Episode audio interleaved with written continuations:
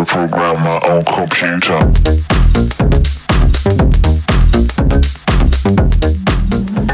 Φίλοι του Marathon VC, γεια σας. Στο σημερινό podcast θα φιλοξενούμε τον Γιάννη Παγώνη και τον Σωτήρη Σωτηρόπουλο, αμφότεροι founders της Zassin Labs και θα μιλήσουμε για user experience. Ο Γιάννης Παγώνης είναι software engineer κα- κατά βάση, με PhD σε machine learning.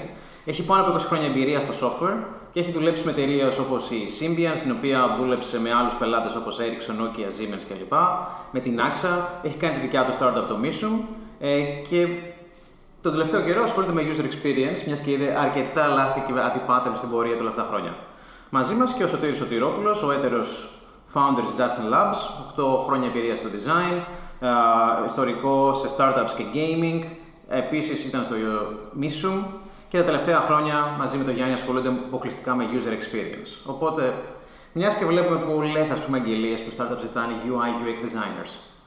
Α μείνουμε στο UX. Τι είναι UX? UX, όπως λέει και ο Νόρμαν, είναι οτιδήποτε συμπεριλαμβάνεται μεταξύ του χρήστη και του συστήματος. Οτιδήποτε υπάρχει μέσα σε αυτή την εμπειρία θεωρείται user experience. Δεν αφορά δηλαδή μόνο ένα κομμάτι του interface, δεν αφορά μόνο κουμπάκια, δεν αφορά μόνο μια συσκευή, αλλά το πριν και το μετά και ό,τι υπάρχει μεταξύ ε, του χρήστη και της διάδρασης. Το σύστημα είναι το software ή η εταιρεία; Θα μπορούσε να είναι και τα δύο. Στην πραγματικότητα είναι και τα δύο. Ε, γιατί ο χρήστης έρχεται σε επαφή και με ένα brand, μια εταιρεία, ε, μια, ένα business. Και έρχεται, συ- αλλά αυτό το κάνει μέσα από ένα συγκεκριμένο κανάλι που μπορεί να είναι μια εφαρμογή. Μπορεί να υπάρχει κάποιο άλλο κανάλι που να είναι ε, ε, ένα ε, μαγαζί, ένα κατάστημα της, ε, της Ή αλυσίδας. ένα help desk. Ή ένα help desk. Όλα αυτά είναι διαφορετικά κανάλια της ίδιας ε, ας πούμε, δύο συστήματος. Και σίγουρα δεν μιλάμε μόνο για software, έτσι. Μιλάμε για hardware, ένα Maxi έχει ένα user interface, ένα user experience, ε, αναγκαστικά. Ε, ε, μιλάμε για τα πάντα και μάλιστα ο Norman όταν ε, έδωσε τον όρο UX που είναι ο πατέρας του UX, ε, το έδωσε επίτηδες έτσι, με, με ένα μεγάλο εύρος για να καλύψει όλες αυτές τις πτυχές και τα διαφορετικά touch points που μόλις πριν από λίγο είπε ο Σωτήρης. Απλά για να σκέφτεται ο κόσμος ολιστικά γύρω από την εμπειρία που θα προσφέρει στους χρήστες μέσα από το προϊόν του ή την υπηρεσία του. Οπότε, πώς κάνουμε ένα σωστό UX research, έτσι, και ποια είναι τα αποτελέσματα, μιας και δεν είναι το θέμα μας να σχεδιάσουμε ένα καλύτερο interface, να κάνουμε τα κουμπιά έτσι λίγο πιο ευχάριστα ή πιο μοντέρνα, αλλά να αλλάξουμε όλο τον τρόπο με τον οποίο κάποιος ελεπιδρά με το προϊόν και τον οργανισμό μας. Τι θα πρέπει να προσέξουμε, πώς μπαίνουμε να ψάξουμε το UX, προφανώς είναι ένα πολύ μεγάλο θέμα και Ναι. είτε κάνεις UX για την Tesla, είτε για τα ελληνικά ταχυδρομεία, είτε για μια startup software, είναι κάτι πολύ διαφορετικό. Αλλά υπάρχει κάτι το οποίο ενοποιεί ένας ελάχιστος παρονομαστής σε όλες αυτές τις έρευνες. Πολύ ωραία ερώτηση. Ε, βασικά το είπες σωστά. Ε, για να κάνεις UX design, να, να σχεδιάσεις την εμπειρία, πρέπει να κάνεις οπωσδήποτε UX research. Το οποίο σημαίνει, και αυτό είναι κοινό σε όλα όσα πρέπει να κάνεις, το οποίο σημαίνει ότι πρέπει να πας να ε, ποσοτικά και ποιοτικά να πάρεις δεδομένα από το χρήστη για να καταλάβεις πραγματικά τι προβλήματα έχει και τι ανάγκες έχει. Αυτό είναι το ένα μέρος. Το δεύτερο μέρος αυτής της έρευνας είναι να πάρεις από την εταιρεία, από τη business στην ουσία ε, που θέλει να πουλήσει το χρήστη, να πάει να πάρεις να δεις τι χρειάζονται να κάνουν και να δεις αν αυτό ματσάρεται με τις ανάγκες του χρήστη. Και το τρίτο μέρος, το οποίο πολλές φορές το ξεχνάμε, είναι ότι πρέπει να δεις αν το σύστημα που έχεις, το software που πρέπει να φτιάξεις, μπορεί να υποστηρίξει τις ανάγκες της εταιρείας και του χρήστη. Όπως λέμε εμείς στη Janssen Labs, υπάρχει ένα τρίγωνο, business, user, system. Στο οποίο και στα τρία πρέπει να πας και να μαζέψεις evidence, πραγματικά στοιχεία. Σε αυτό το τρίγωνο όμως, πού υπάρχουν διαδικασίες, Γιατί έχω δει πολλές φορές μια startup μπορεί να έχει ένα φανταστικό UI, ένα πολύ ωραίο dashboard, αλλά το υπόλοιπο process που στην ουσία είναι η interaction με τον πελάτη σου είναι χάλια. Π.χ. το πώς απαντάς στο support ή το πώς είναι δομημένο το knowledge base. Ε, αν, όσο ωραίο και να είναι το UI, αν δεν μπορώ να κάνω τα υπόλοιπα interaction με την εταιρεία, το user experience έχει αποτύχει. Σωστά. Συνήθως αυτό, σύμφωνα με την εμπειρία μας, όχι παραπάνω από συνήθως, αυτό συμβαίνει επειδή δεν ξεκίνησε η ομάδα που έφτιαξε το προϊόν να πάει να ανακαλύψει πραγματικά όχι πώς θα φτιάξει πράγματα, αλλά αν χρειάζεται να, φτιασ- να φτιαχτεί κάτι. Και αυτό ξεκινάει, όπως είπαμε, από το user research και το UX research ε, μαζεύοντας ποιοτικά και ποσοτικά δεδομένα. Αυτό σημαίνει ότι πρέπει να μιλήσεις με ανθρώπους, πρέπει να δεις data.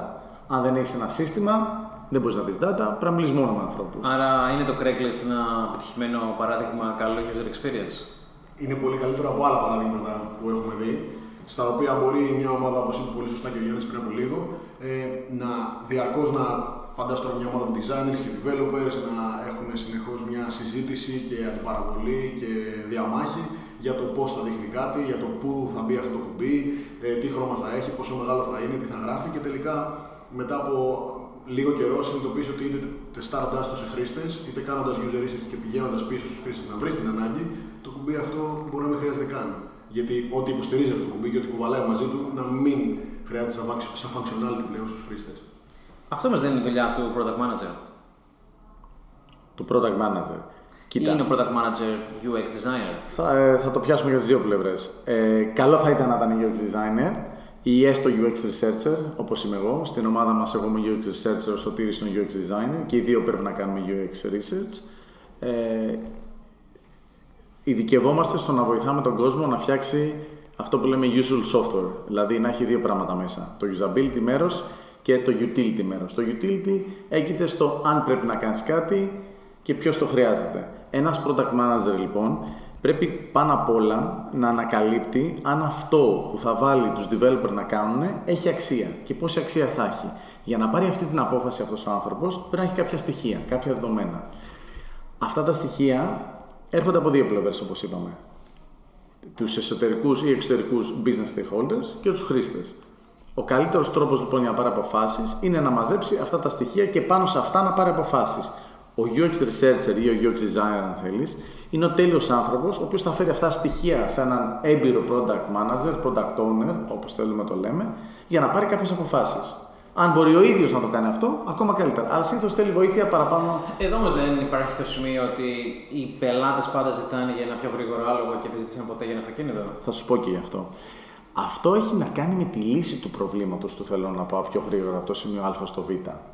Η ανάγκη όμως που είπανε στον Ford ή που, που λες στον Ford όταν λες αυτό είναι θέλω να πάω πιο γρήγορα από το α στο β. Αυτός αυτό ακούει. Δεν θα ακούσεις τις περισσότερες φορές ή σχεδόν ποτέ τη λύση που θα σου δώσει ο χρήστης, αλλά όταν κάποιος πάει να σου δώσει μια λύση, πάει να πει το έχεις σκεφτεί και τον έχει πονέσει.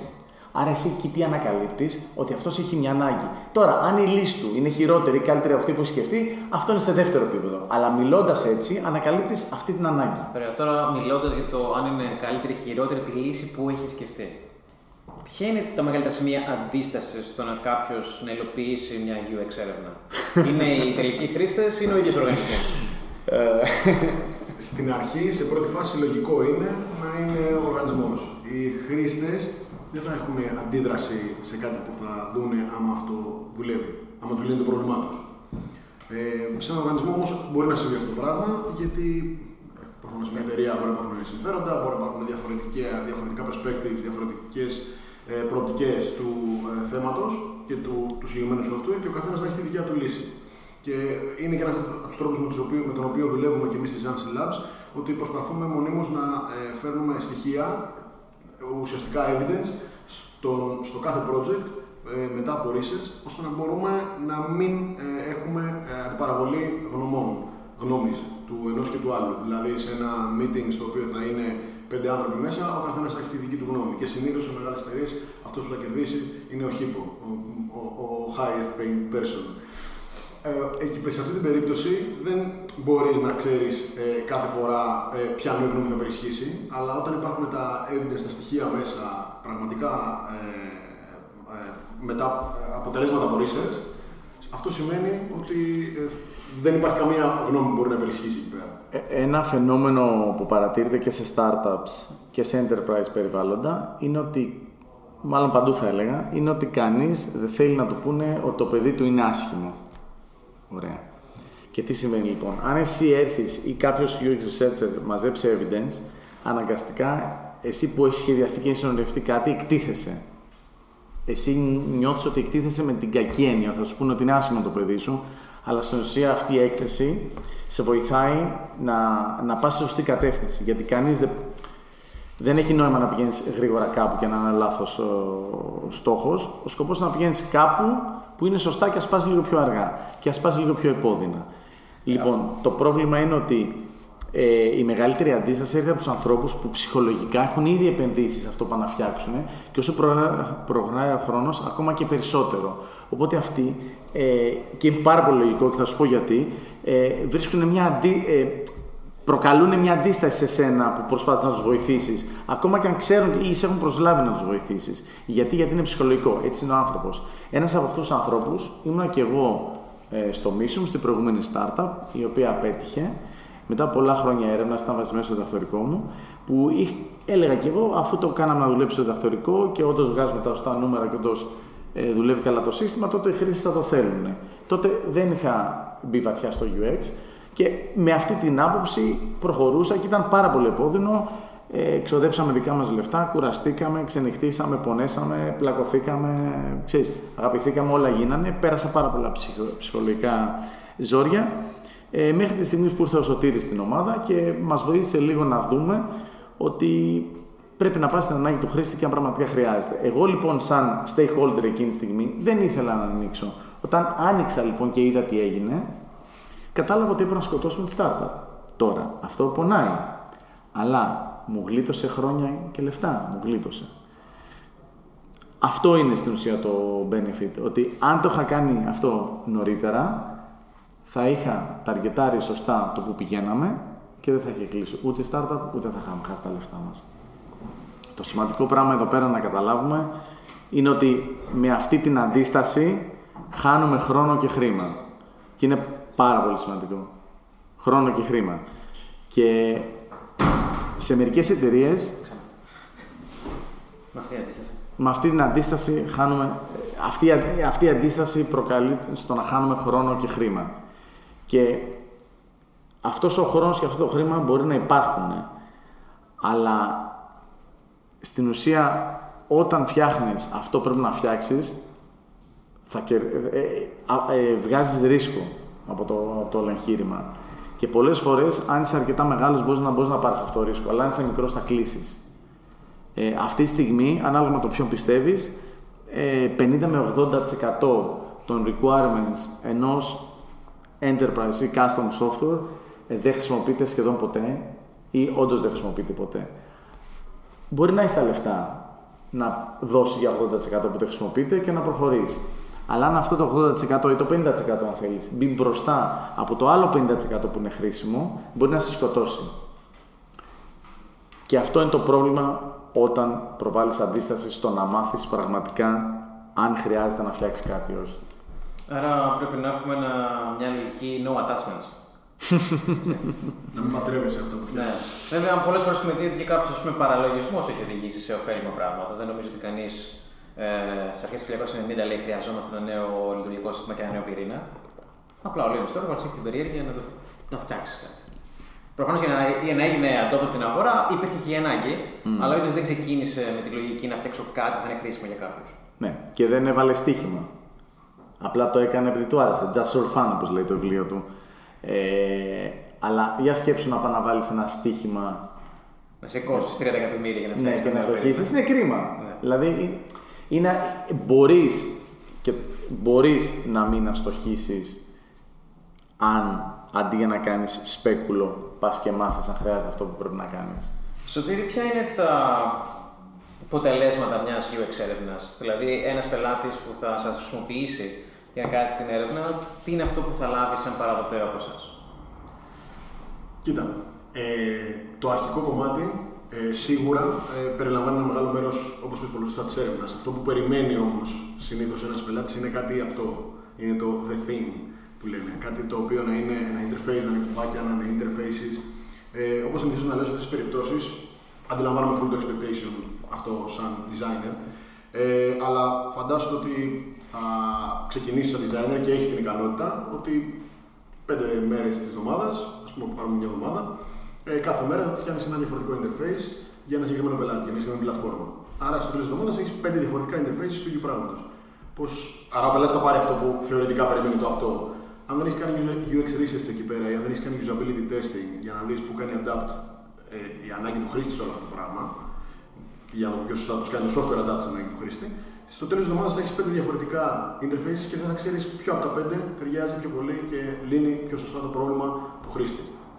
Ε, άρα, ένα μεγάλο μέρος σίγουρα είναι ε, το research που υπάρχει πριν δημιουργηθεί οποιοδήποτε κομμάτι software, πριν δηλαδή από όλα τα κλασικά deliverables που είναι wireframes, ε, high fidelity mockups, style guides. Αυτά είναι τα, το, το expectation, το major ας πούμε, της αγοράς, αλλά πριν από αυτά υπάρχει research στο οποίο θα σου δείξει ε, ποια είναι τα βασικά σου user personas, έτσι, το, το βασικό αποτέλεσμα ας πούμε, του user research, που είναι ουσιαστικά τα personas ε, αρχέτυπα μεγάλων patterns που υπάρχουν στο audience. Να δούμε λίγο αυτά τα personas, γιατί είναι ο, ο κλασικός τρόπος που δουλεύουν και τα μεγαλύτερα μαγαζιά. Για εξήγησέ μας λίγο τι είναι τα personas. Καταρχήν user personas και όχι marketing personas. Ε, υπάρχει μια μικρή διαφορά εκεί πέρα. Ε, τα user personas ε, είναι όπως είπα και πριν από λίγο αρχέτυπα τα οποία ε, αντικατοπτρίζουν τα patterns τα οποία υπάρχουν στη συμπεριφορά των χρηστών. Έτσι. Δηλαδή δεν είναι φτιάχνεις ένα persona το οποίο το βαφτίζεις Βαγγέλη και αφορά ένα συγκεκριμένο χρήστη, αλλά ο Βαγγέλης έχει ένα ε, behavior, ένα pattern του ίδιου behavior που συνέβη σε πάρα πολλούς χρήστες τους οποίους πήγες και έκανες research.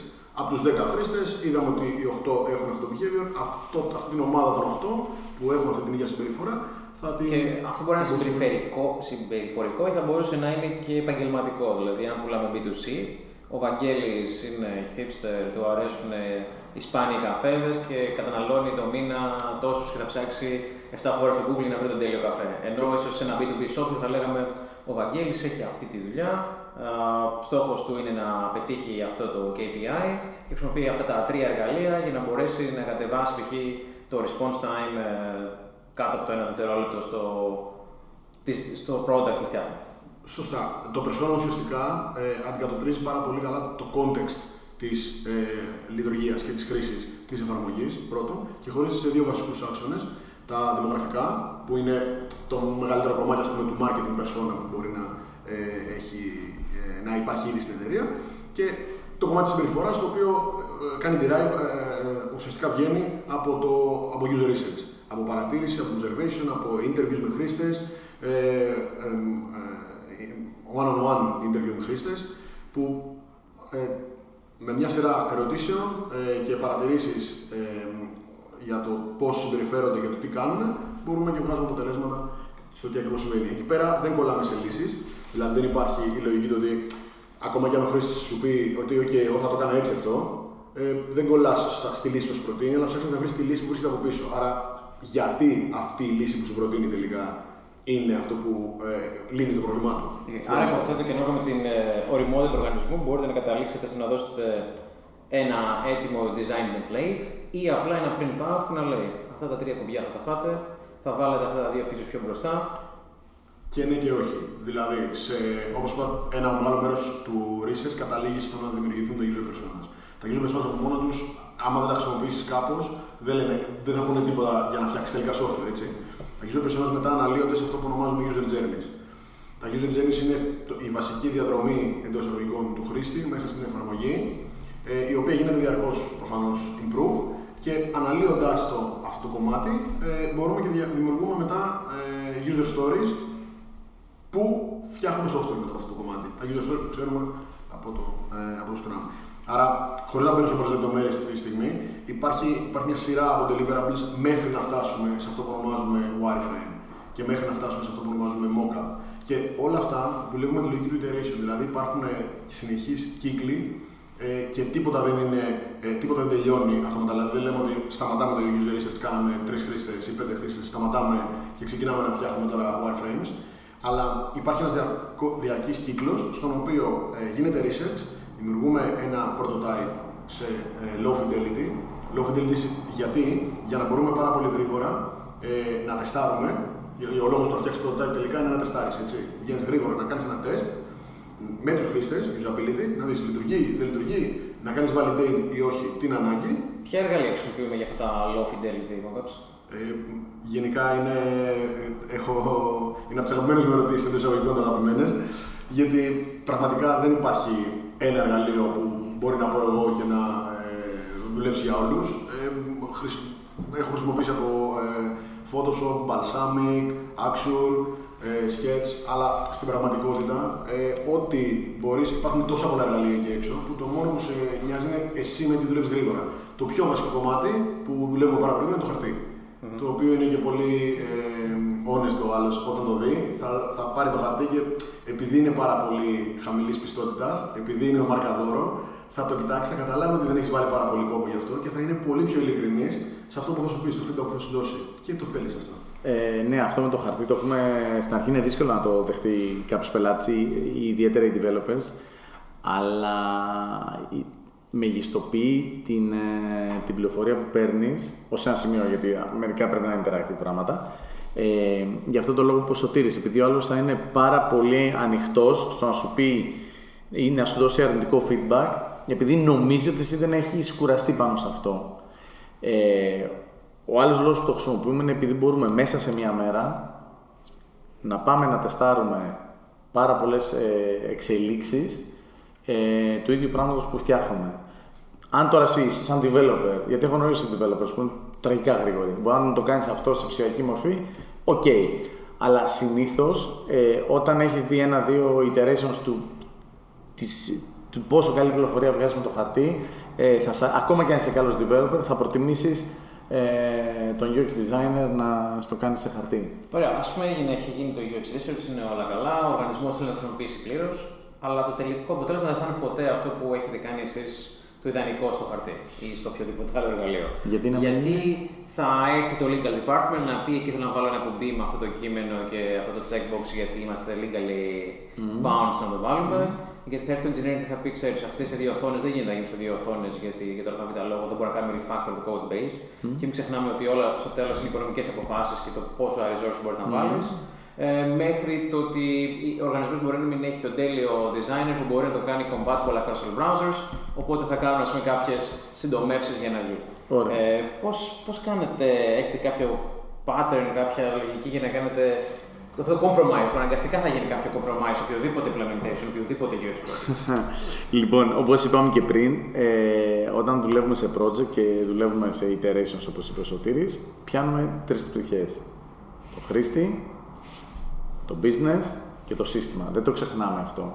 Δεν πάμε μόνο στο ένα και ξεχνάμε τα άλλα. Οπότε, ούτως ή άλλως, όταν θα φτάσουμε να όταν, όταν έχουν μπει developers και κάνουν develop κώδικα και συνεχίζουμε να κάνουν develop κώδικα, η δουλειά μας είναι να φέρουμε αυτή την πληροφορία έτσι ώστε ποτέ να μην χρειαστούμε στο τέλος να πούμε «Ωχ, αυτό δεν το χρησιμοποιούμε, γιατί δεν, για τον οποιοδήποτε λόγο».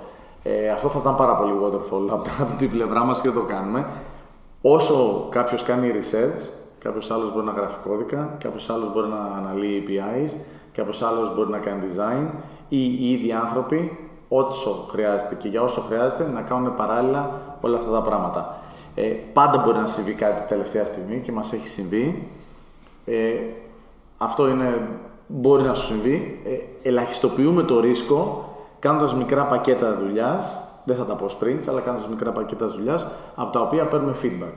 Συνέχεια, συνεχόμενα, συνεχόμενα, συνεχόμενα, συνεχόμενα. Με στόχο να ελαχιστοποιήσουμε το ρίσκο για να μην συμβεί αυτό σε κάποιον. Και αυτός είναι ο λόγος που πρέπει στην αρχή ένας καλός product manager, product owner όπως θέλεις πες το και ένας researcher να βγουν και να μιλήσουν με τους business stakeholders, να κάνουν τα interviews, να μιλήσουν με τους support, να μιλήσουν με τους developers, να μαζέψουν τα data.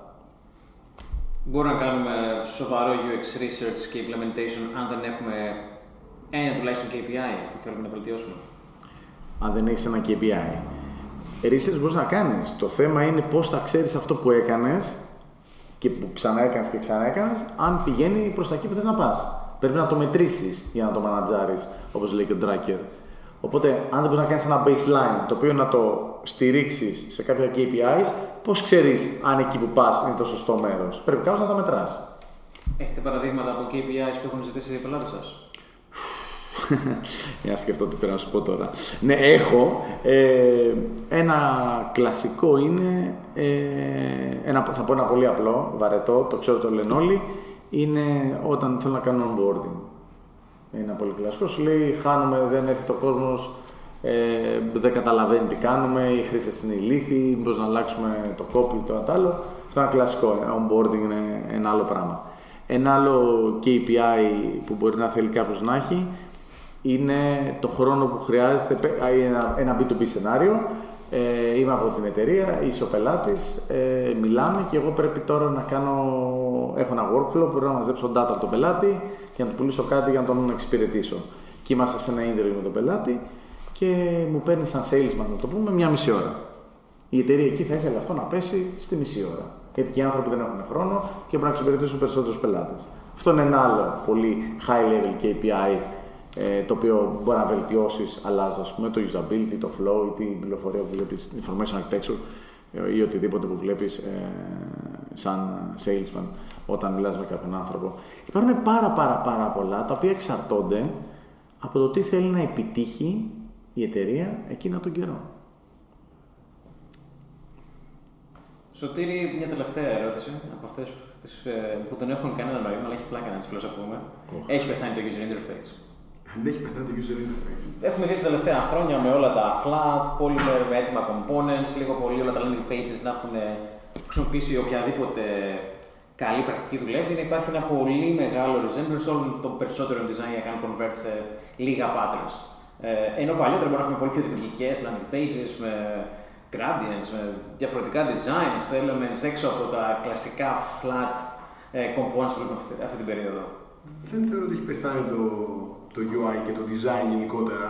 Ε, έχουν ε, έρθει όλα σε ένα κομμάτι το οποίο, όπως λέει και ο Νίλσεν, είναι ο μινιμαλισμός. Αλλά μινιμαλισμός όχι να βγάλεις πράγματα τα οποία δεν χρειάζονται, πιο πολύ redundant πράγματα, πράγματα τα οποία δεν, δεν χρειάζονται εκεί πέρα και τα μειώνουμε γιατί δημιουργούν πάρα πολύ θόρυβο.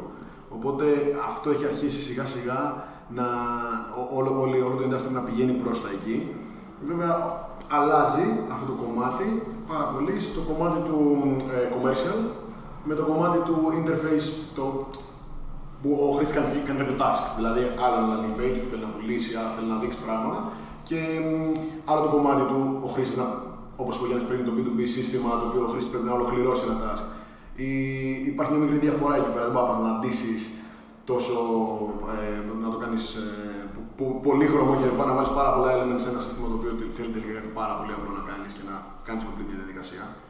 Ε, εγώ θα πω ότι το, κάτι για το flight design που πρόσφατα έλεγε ο Μπρούς το Νιαζίνη ε, στο UX Conference στο Λονδίνο, πόσο πολύ έχει καταστρέψει την παραγωγικότητα ανθρώπων. Πρόσφατα η Nielsen Norman έβγαλε μια έρευνα, usability έρευνα, που έδειχνε ότι ε, τα full flat design ε, καθυστερούν περίπου 20% τους ανθρώπους στο να ολοκληρώσουν activity. Γιατί δεν ξέρεις αν αυτό είναι κουμπί ή αν είναι label, ας πούμε. Κλασικό παράδειγμα.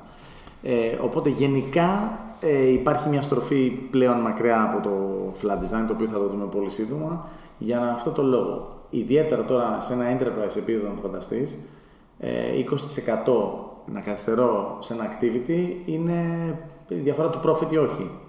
Οπότε, γενικά,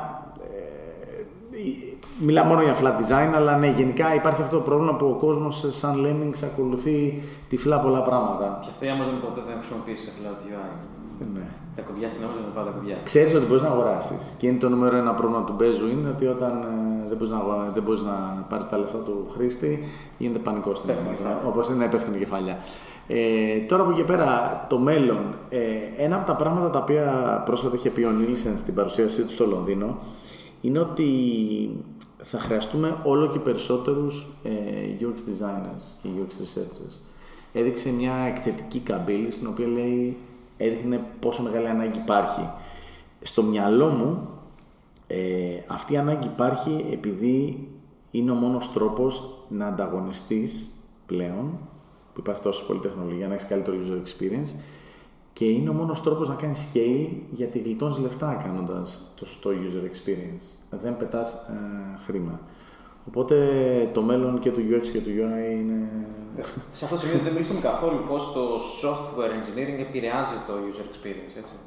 Όταν ας πούμε, κάποιος μπορεί να χρησιμοποιήσει κάποιον αλγόριθμο ε, και να μπορέσει να κάνει ας πούμε, μια διαδικασία γρηγορότερη γιατί θα μαντέψει κάποια στοιχεία.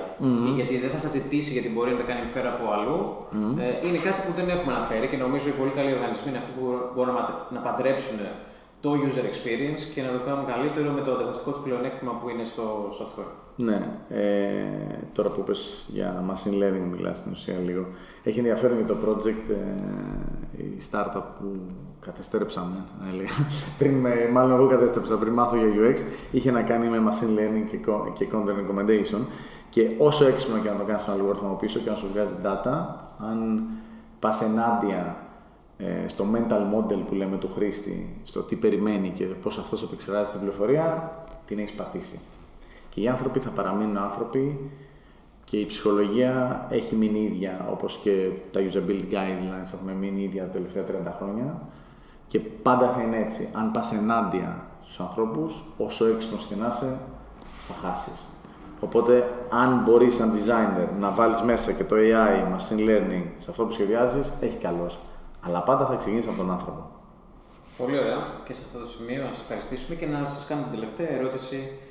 Πού μπορούν οι ακροατές του podcast να μάθουν περισσότερα για user experience, φυσικά στο Athens UX Meetup, στο podcast που μόλις ακούσατε. Ναι, στο Θεσσαλονίκη UX Meetup είναι πάρα πολύ καλό και αυτό. Ε, στο Athens Community UX Meetup. Στο website μας έχουμε πάρα πολύ content, zansilabs.io και φυσικά στο website της Nielsen Norman Group ε, υπάρχει πάρα πολύ πληροφορία. Ε, το μόνο πράγμα που πρέπει να σκέφτεται ο κόσμος είναι ότι δυστυχώς το λεξιλόγιο που χρησιμοποιείται στο χώρο του UX ε, δεν είναι ξεκάθαρο. Οπότε πρέπει, από ό,τι πηγές βλέπει και ό,τι ε, definitions αν θέλεις ε, βρίσκει, να τα διπλοτσεκάρει. Γιατί ιδιαίτερα αν έχεις εμπειρία, μπορείς να οδηγηθείς ε, σε πολύ λάθος πράγματα. Επειδή δεν είναι αυστηρό το λεξιλόγιο, θα πρότεινα και στους ακροατές να ακολουθούν το λεξιλόγιο της Nielsen Norman, όπου εκεί μέσα έχει τους τρεις ίσως πιο σημαντικούς ανθρώπους του UX των τελευταίων 30-40 χρόνων, τον Jacob Nielsen, τον Donald Norman και τον Bruce Τονιαζίνη, που είναι οι τρεις άνθρωποι που στην ουσία ε, βάλανε τα θεμέλια για το UX όπως το ξέρουμε σήμερα.